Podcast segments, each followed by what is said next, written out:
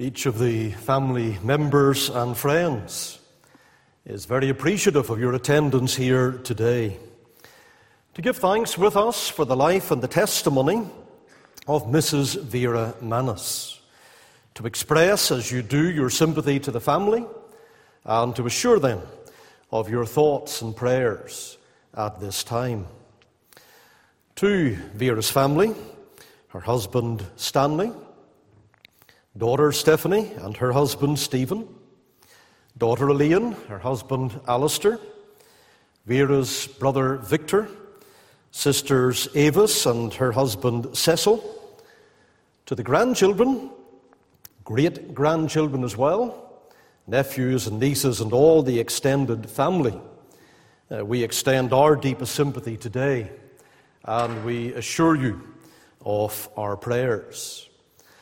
Please note from the order of service, you'll see it printed there that tea will be available immediately after the service, and that will be in the Jubilee Hall through the doors here, or outside and round, but upstairs. And all of you are welcome to remain for tea. After that, a private interment will take place at Ballygowan Free Presbyterian Cemetery.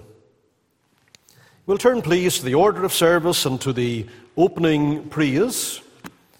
How deep the Father's love for us, how vast, beyond all measure, that he should give his only Son to make a wretch his treasure. Let's stand together, please, as we sing.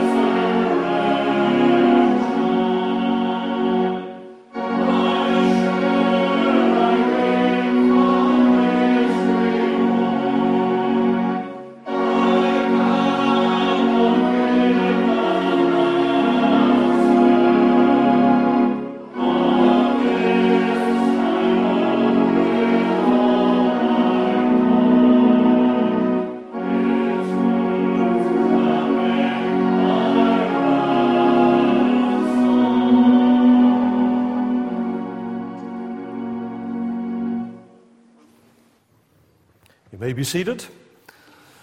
I know it's on the order of service that I will now be praying, but we are going to ask Mr. Greg Gibson, who's the student assistant at Martyrs while he completes his fourth year of ministerial training at the Whitefield College of the Bible. And he has, over the past while, been visiting with the family and has called in, read scripture, and offered prayer uh, with Vera in her time of illness. So I'm going to ask him now to pray. After that, Mr. Sam Mallon, one of Vera's grandsons, will come and read scripture. Following that, Helen McGill will sing. Thank you. Let's pray. Eternal God and our loving Father in heaven, as we even still ourselves now in thy most holy presence, we do so in our Saviour's name. And we thank thee, Lord, that we can come to thee on this very occasion, that God of comfort, that God of care. Lord, casting cares upon our Lord and Saviour, knowing that He cares for us. We thank that the Word of God says that the Lord will draw nigh unto His children, those who are of a broken heart those who have that contrite spirit, and He will mend that broken heart. Lord, we do even thank Thee today for the life of a dear sister, Vera. We thank Thee, Lord, for her testimony. But most of all, Lord, we thank Thee for her faith in the Lord Jesus Christ that was so very evident throughout her life. And we do pray at this very even sad time, Lord, for the family, that you will be unto them all that they need. We do think especially uh, today of her dear husband Stanley, that you will be with him and you will even comfort him, even very, very near today to him. We think also of his daughters, or her daughters. We think of Elaine, and we think of Stephanie, Lord, and even their husbands also today. We think of Alistair, and we think of Stephen. I think also today of Vera's sister, Ava and her husband Cecil, and her brother Victor, and the wider circle as well. The family are all connected, Lord, we pray for them.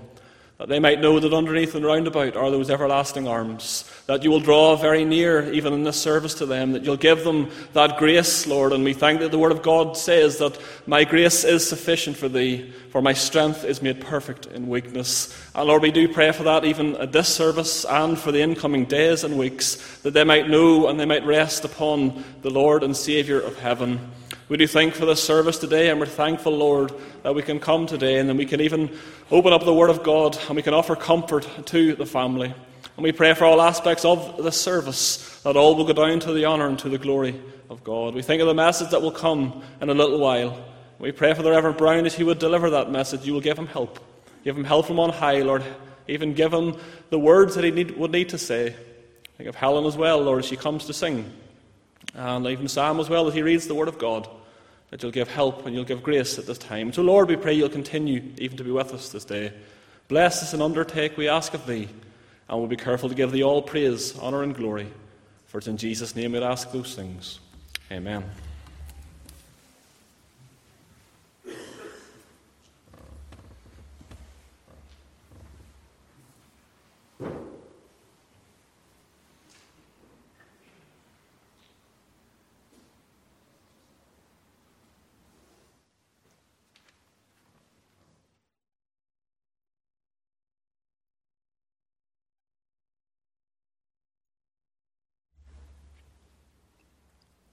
For our, our dear Grant. Um, the Lord is my shepherd, I shall not want. He maketh me lie down in green pastures. He leadeth me beside the still waters. He restoreth my soul. He leadeth me in the paths of righteousness for his name's sake. Yea, though I walk through the valley of the shadow of death, I will fear no evil, for thou art with me, thy rod, thy staff, thy comfort me. Thou preparest the table before me in the presence of mine enemies. Thou anointest my head with oil, my cup runneth over. Surely goodness and mercy shall follow me all the days of my life, and I will dwell in the house of the Lord forever. Thanks.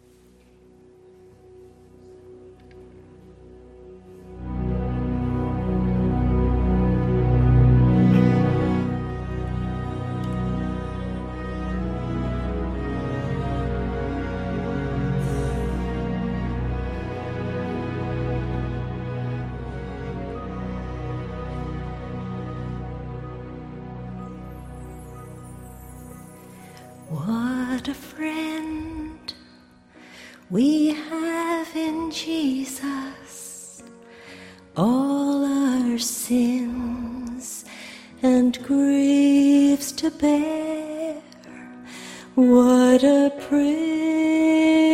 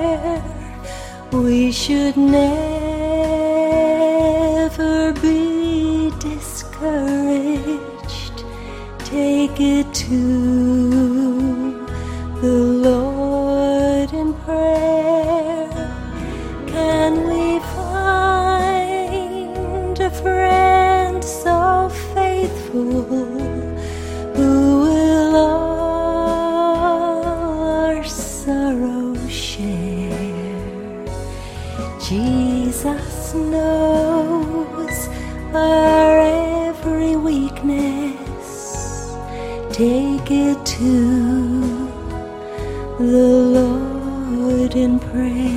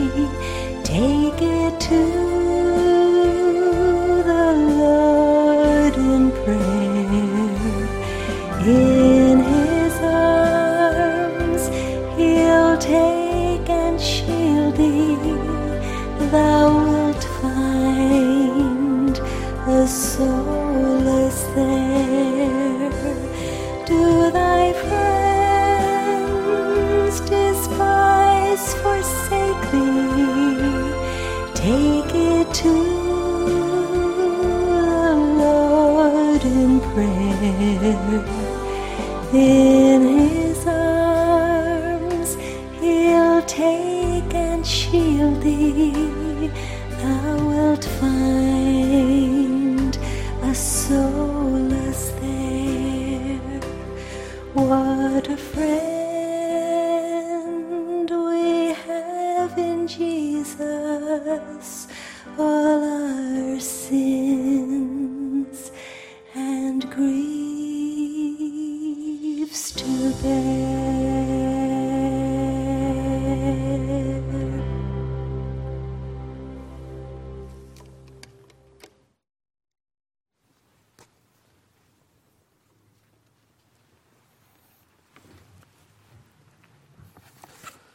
like to thank Sam for reading scripture there, Psalm 23.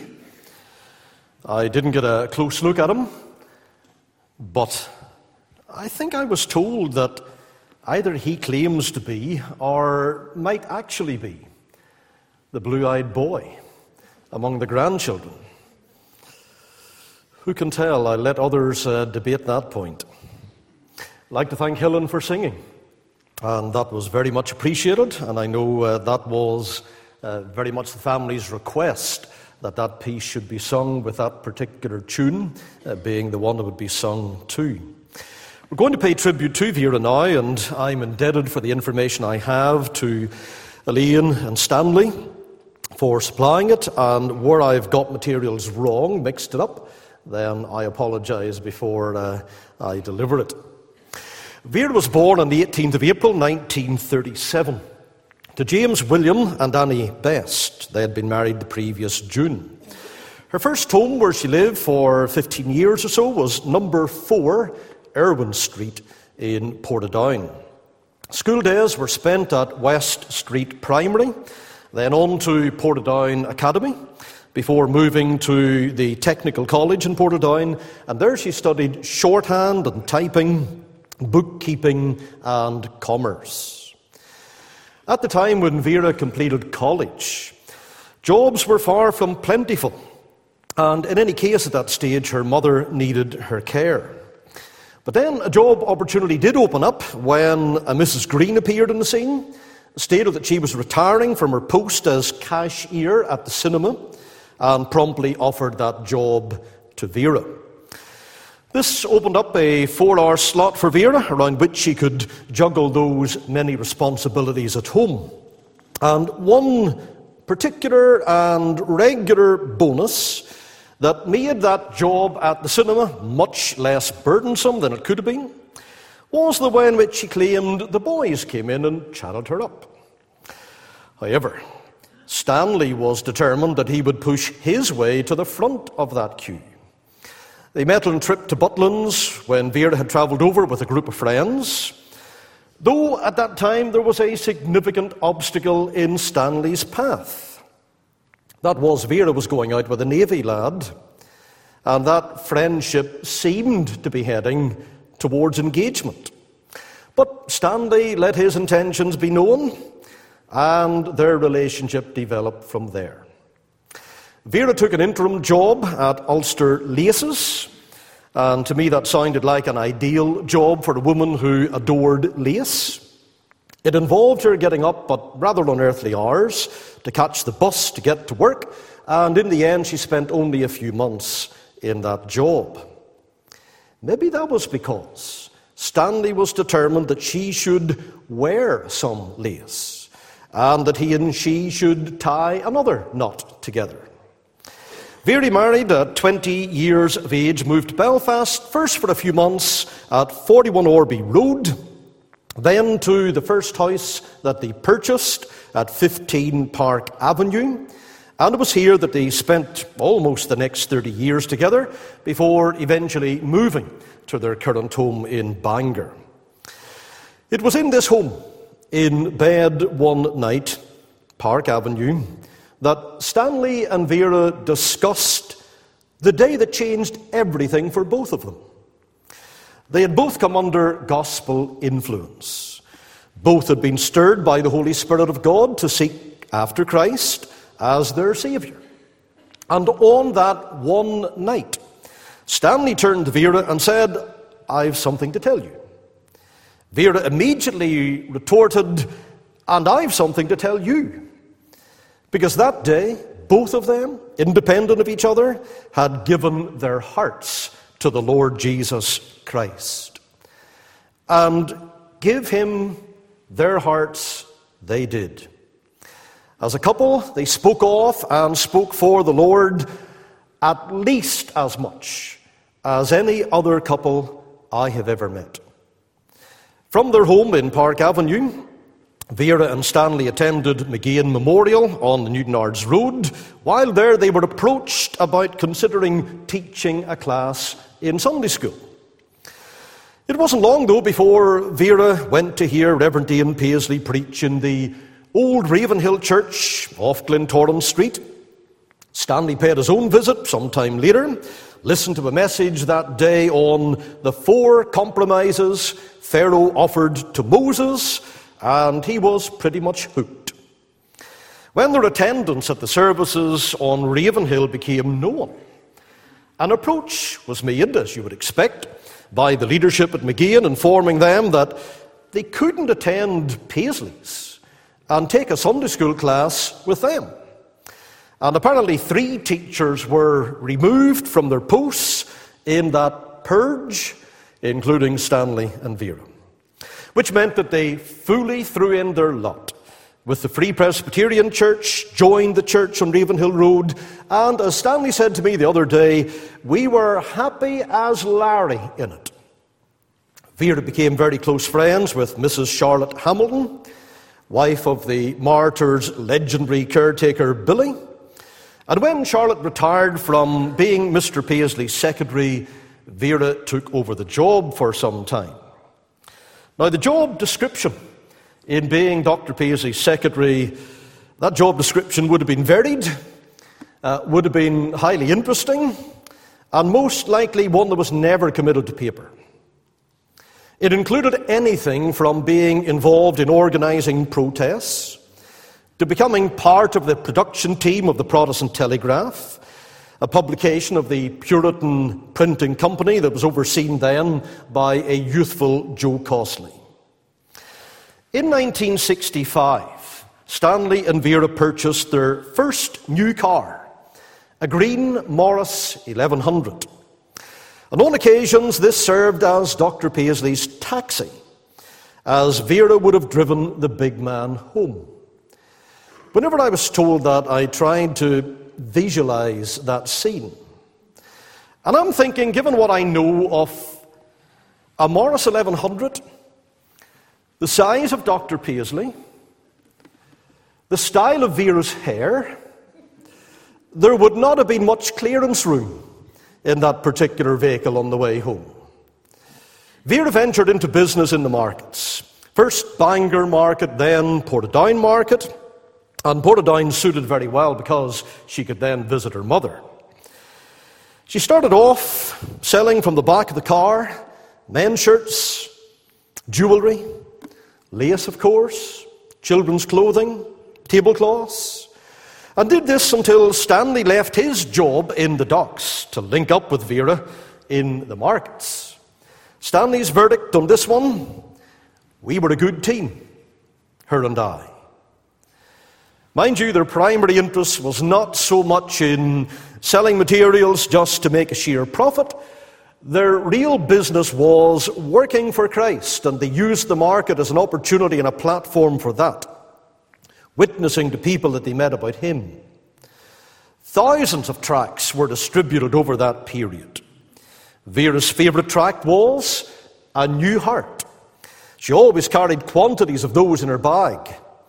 She was no one to say to her surgeon, You can give me a new heart, but I'm going to tell you someone who can give you a new heart. His name is Jesus.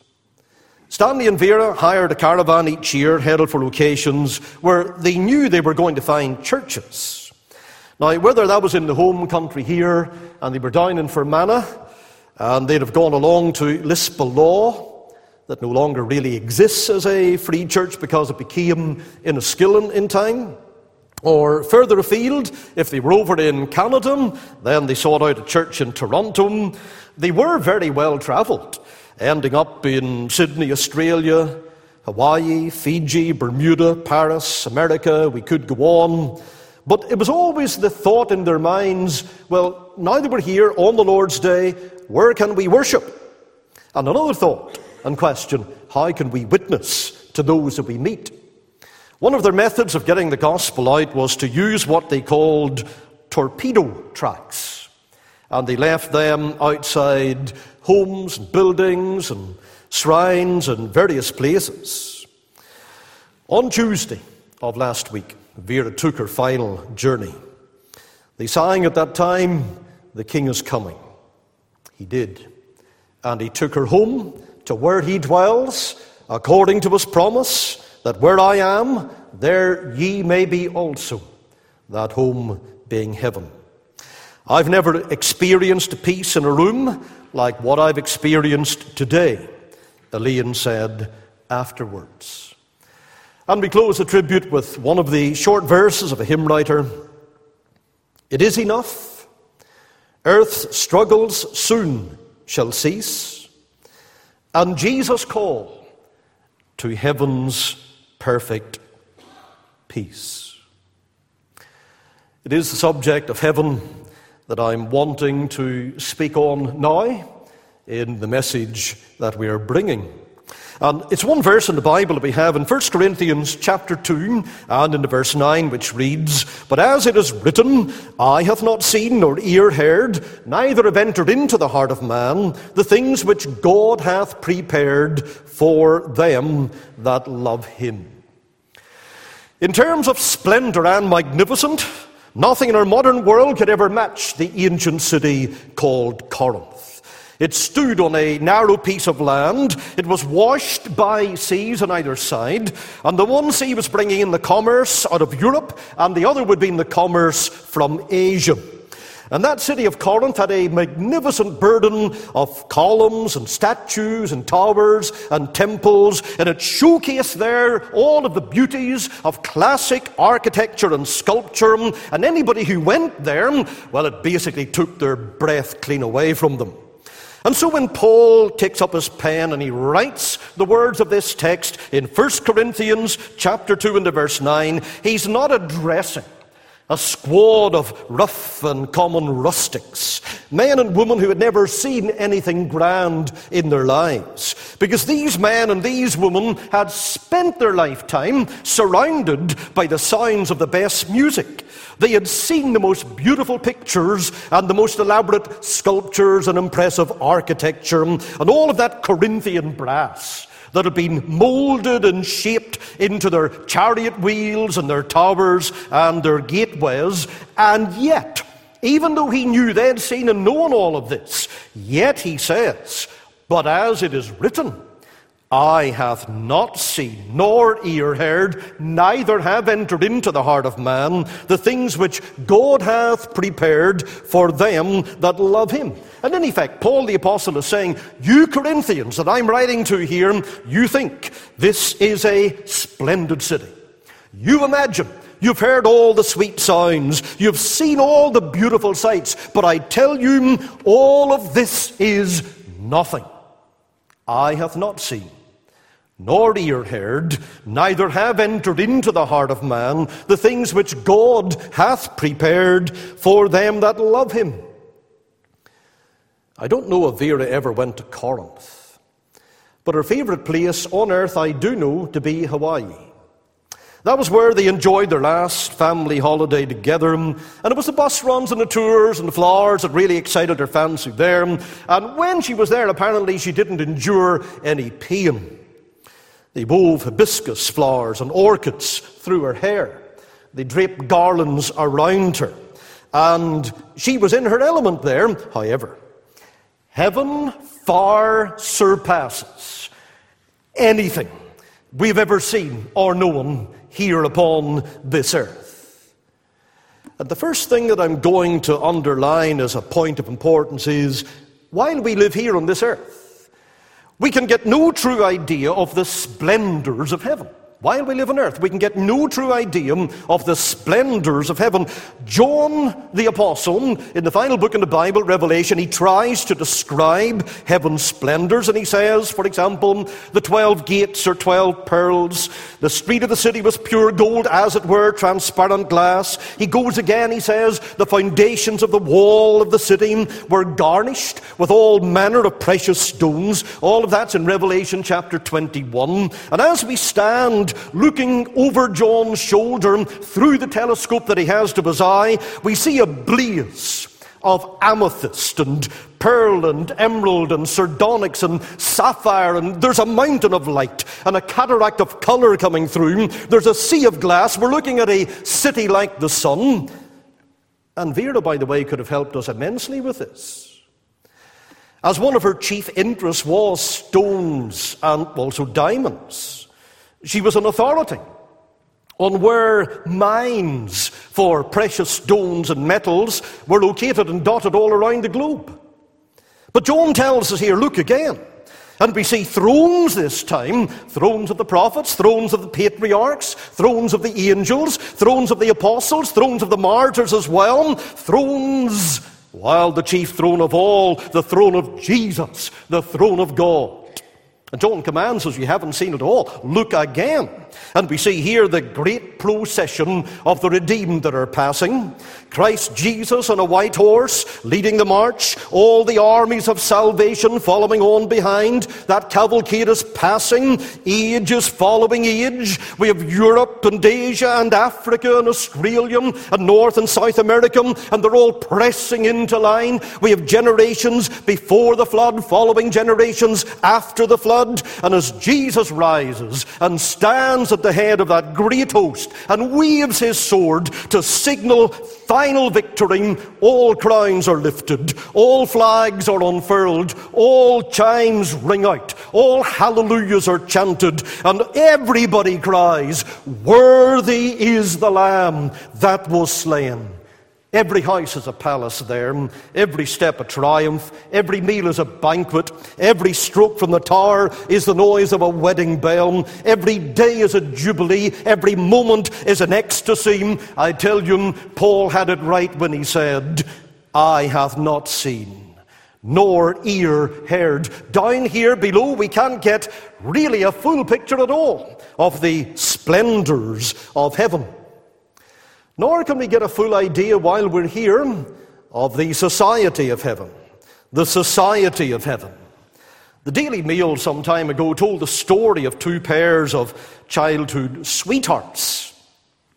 And they staged this so that he brought them together again for a meal, and they were there to reminisce over those past events that had occurred after they'd lived separate and different lives for 20 and 26 years, respectively, while none of the four persons regretted the lives they'd lived, or even the partners that they had eventually married.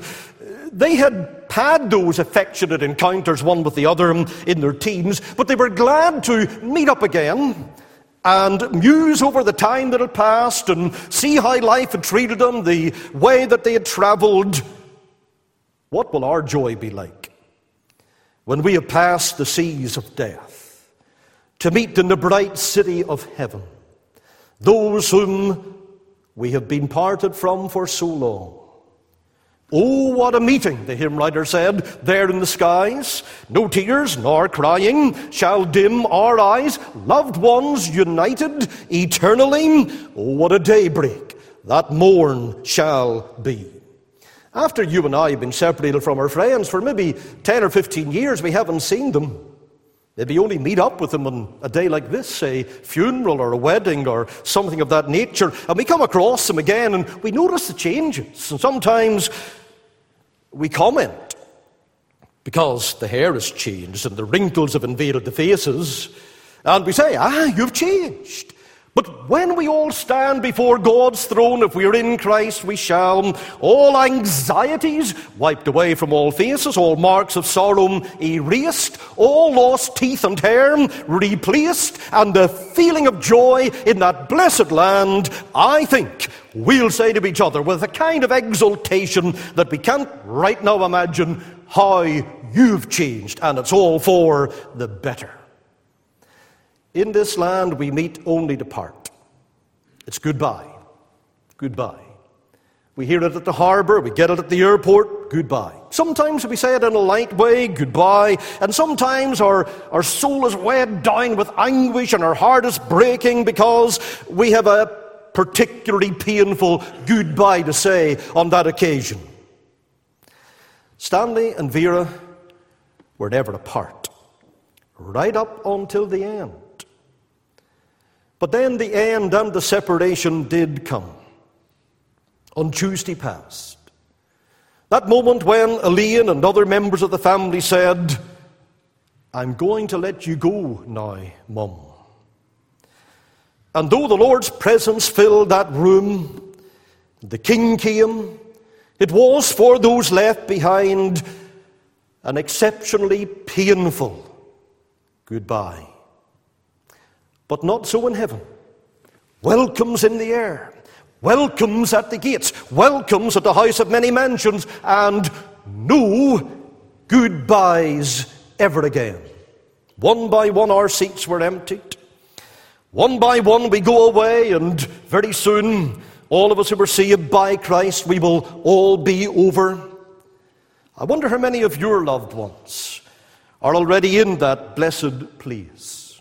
It is graves here and coffins here and hearses here. The little child's mother died, and they comforted her and they told her, Your mother's gone to heaven, don't cry. The next day they went to the graveyard, they laid the body of that mother down in the ground. The little girl came up to the edge of the grave looked down at the casket of her mother down there in the ground, and she said, confused, Is this heaven? I imagine when a soul arrives in heaven, some angel takes it around to show it the wonders of that blessed place. That usher angel will say to the newly arrived, These are the martyrs who perished at those stakes in England and Scotland and all over Europe. Here are the ones that were torn to pieces for their faith and belief in Jesus Christ. Here is the throne of the great Jehovah. This is Jesus. To stand in his presence. That will be heaven.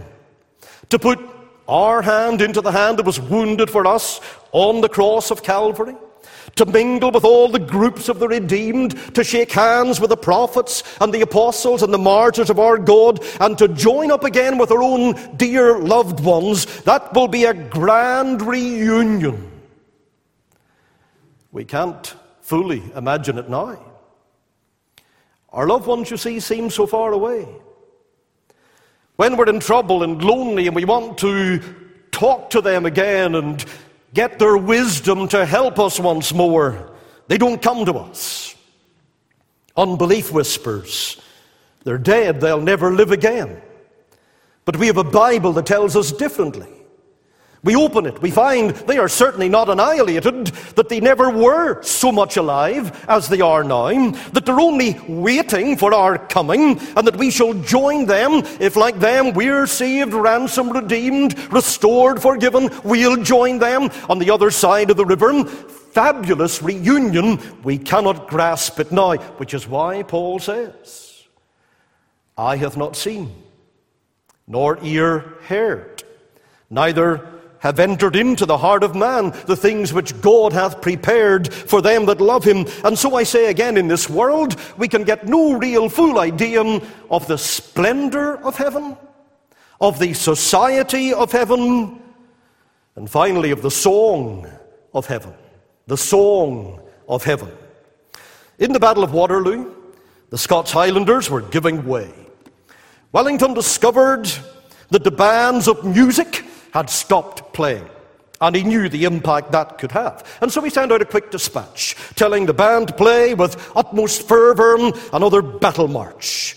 The music started, the Highlanders rallied, boldly they charged on until they secured victory. I think we all appreciate the power of martial music. And to me, there's nothing more inspiring than a whole congregation lifted up in a wave of some old sacred song. When we sing those dear old tunes, no doubt they remind us of memories of the past because those hymns were sung by our mothers and our fathers and our grandfathers and grandmothers, those who may well be gone by now. When I hear the old hymn sung, Amazing Grace, how sweet the sound. Blessed assurance, Jesus is mine. Jesus, thy blood and righteousness. Redeemed, how I love to proclaim it. It seems as if all of those old country meeting houses have joined together in the chorus until the whole congregation lifts the doxology. When generals come back from victorious wars, we line the streets, we cheer them enthusiastically.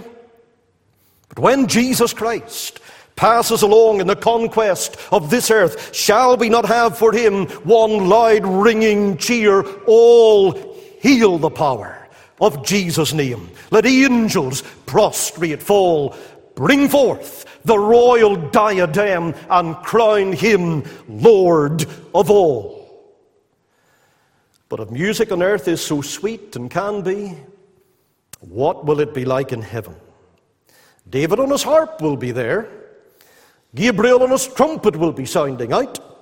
Germany redeemed will pour its deep guttural bass voice into this song of salvation. Africa will add to the music with their inimitable voices. I wish we could anticipate that song, that in her hymns we could catch an echo that is slipping out from the gates of glory. I think one of Vera's pieces that she often would have listened to was this how beautiful, how beautiful heaven must be. God grant that through the rich mercy of our Lord Jesus Christ, all of us may get there. There is only one way. It's not your way. It's not my way. It's nothing to do with our own efforts. It's not based upon or dependent on our own supposed goodness, for we are full of sin and we can do nothing to earn the favour of God. It is by the way that is pointed out in this book. Jesus said in John 14 and 6, I am the way. No man cometh unto the Father but by me. If I want to go to heaven, there's only one way to get there. Jesus is the only Savior. Now and forever. Through Him alone, God is revealed. And through Him alone, heaven is reached. Someday my earthly house will fall. I cannot tell how soon soon 'twill be. But this I know, my all in all has now a place in heaven for me.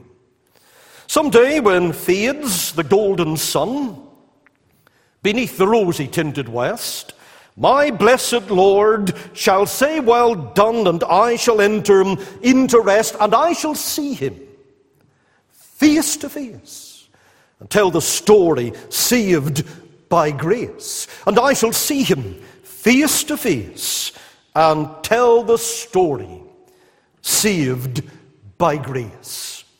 Eye hath not seen, nor ear heard, neither have entered into the heart of man the things which God hath prepared for them that love him. We'll turn to the order of service again to the second and closing hymn. There is coming a day when no heartache shall come, no more clouds in the sky, no more tears to dim the eye. All is peace forevermore on that happy golden shore. What a day, glorious day that will be, and how true that is. Let's stand again, please, as we sing.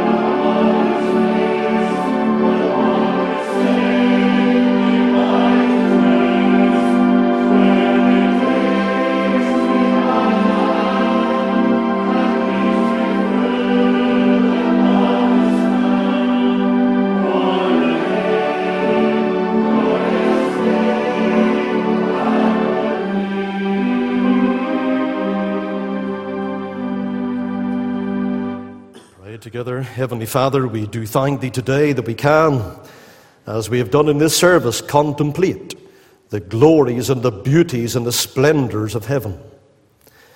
Vera is already an inhabitant there, in that glorious place, just waiting for our coming. Just as she did in life, looking for other souls to be gathered in waiting for them over there. We thank thee for her life and testimony. We thank thee for her love of Jesus Christ. We thank thee for her devotion to her family. We praise thee for her constant concern for them, joy when they were doing well, pride in their achievements, reflecting always on how they were going through life, but always wishing for family and for friends the greatest blessing that a man or woman can ever know. That is God's salvation within the heart. Lord, we pray that our prayers will still be answered, be answered continually. We pray that thou wilt come and our cry and our petition to thee today is that thou wilt Put the arms of thy love and care round about Stanley and Stephanie and Leon and right through all of the family circle that were so devoted to Vera and she to them. We ask that thou wilt comfort their hearts, that thou wilt encourage them, that the Bible that we have thought about today and its message will be a great source of stability and one of salvation. And may in all things, as Vera would have desired, may the Lord be glorified. We pray in thy name and to thy praise for Jesus' sake. Amen.